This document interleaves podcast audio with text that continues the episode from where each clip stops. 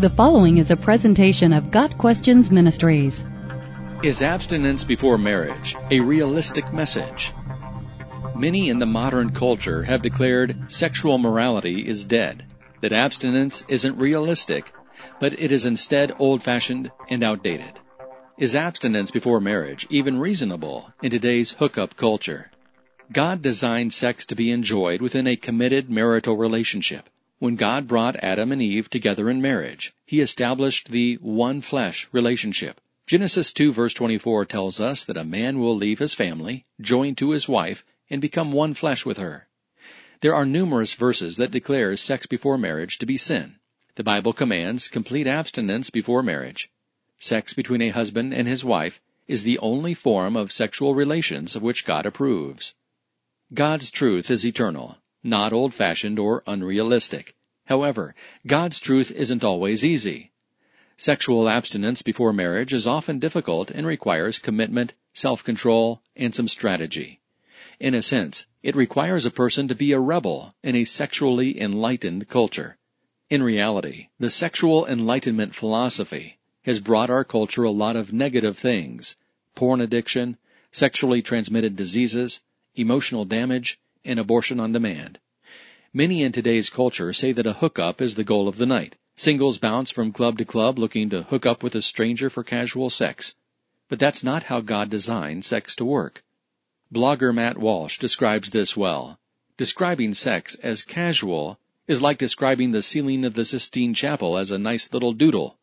The people who diminish and cheapen sex are the ones who get to pass themselves off as sexually enlightened. Perhaps you are in a committed relationship, maybe even engaged to be married. For you, sex would not be casual.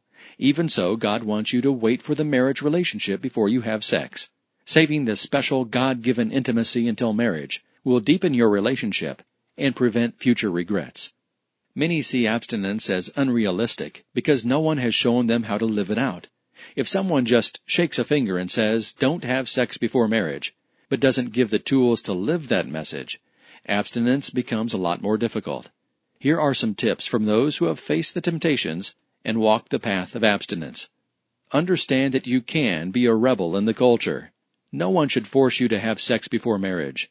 If you want to honor God by saving sex for a marriage relationship, then you can do it. Keep your eye on the prize. That prize isn't your future spouse. It isn't your wedding night.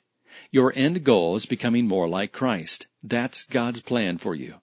Don't put yourself in situations where you'll get tempted to compromise your values or your sexual purity.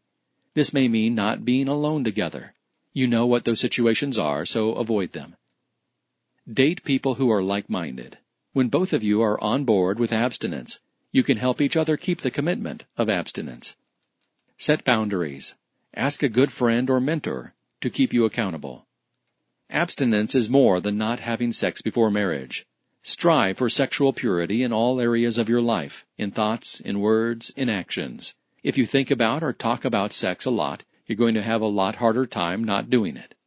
Whether the culture says abstinence is realistic or not doesn't change God's truth. He has established sex to be limited to marriage, and He will equip you to honor Him through abstinence. 1 Corinthians 10 verse 13 says, No temptation has overtaken you, except what is common to mankind. And God is faithful. He will not let you be tempted beyond what you can bear. But when you are tempted, He will also provide a way out, so that you can endure it. Is abstinence realistic? Yes. Is abstinence always easy? No. But with God, it is possible. Note, perhaps you've already lost your virginity. Please know that God is in the business of second chances. He wants you to come to Him in repentance, and He will forgive your sins and heal your heart. It's not too late to make the choice to live righteously and in ways that are pleasing to Him. Got Questions Ministry seeks to glorify the Lord Jesus Christ by providing biblical answers to today's questions. Online at GotQuestions.org.